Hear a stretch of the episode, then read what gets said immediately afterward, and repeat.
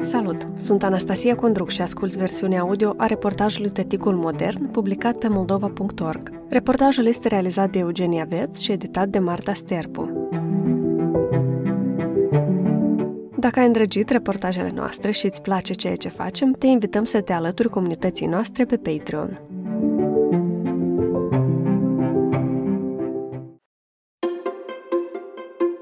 Tudor Ceban a devenit tată la 29 de ani.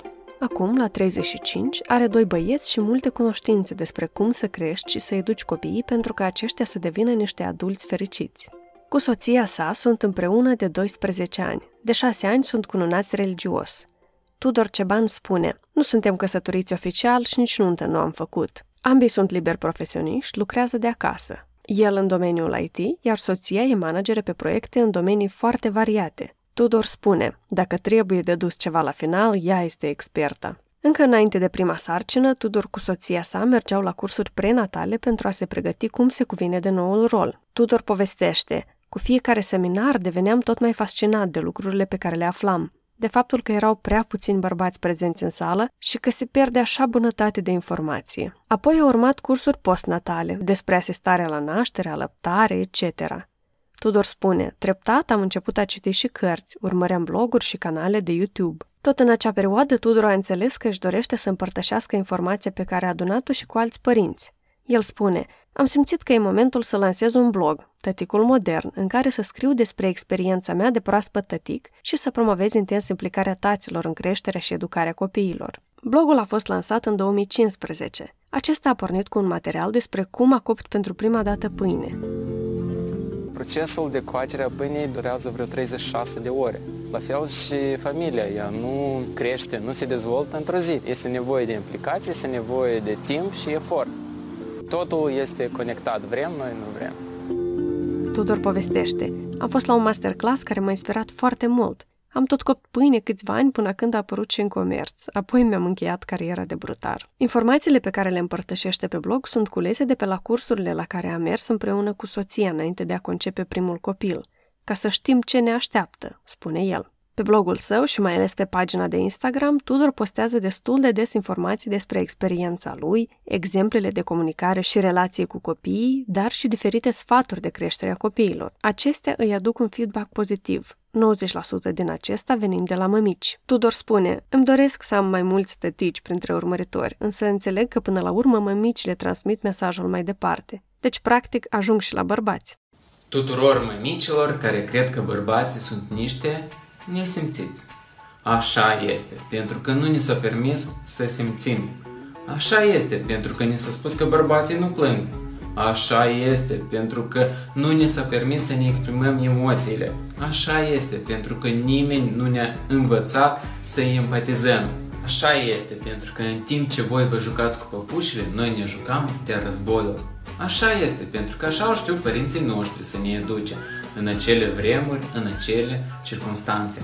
Acum că am clarificat cu gradul de nesimțire, hai să vedem ce putem face. Dar sunt și tătici care scriu frecvent lui Tudor, povestindu-i experiențele sau îngrijorările lor. Totuși, aceștia preferă să-i scrie în privat și mai puțin prin comentarii publice. Tudor spune, atâta timp cât mesajul meu ajunge la ei, e super ok.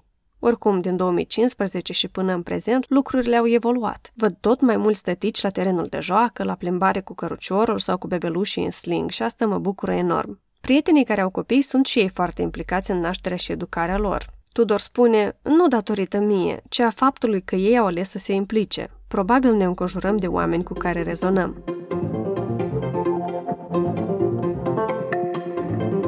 Fiecare părinte are rolul său de neînlocuit într-o familie, consideră Tudor. Iar dacă unul dintre părinți lipsește, copilul va prelua modelul feminin sau masculin din altă parte, de la o persoană din cercul său. Tudor mărturisește, mi-am dorit ca modelul masculin din viața lor să fiu eu și lucrez intens cu mine, evoluez, învăț, ca să fiu un exemplu din ce în ce mai bun pentru ei. Gândul că într-o zi vor ajunge tătici implicați ca și mine mă face extrem de fericit. De ceva timp, Tudor a observat că cei doi copii ai lor deja își conturează caracterele.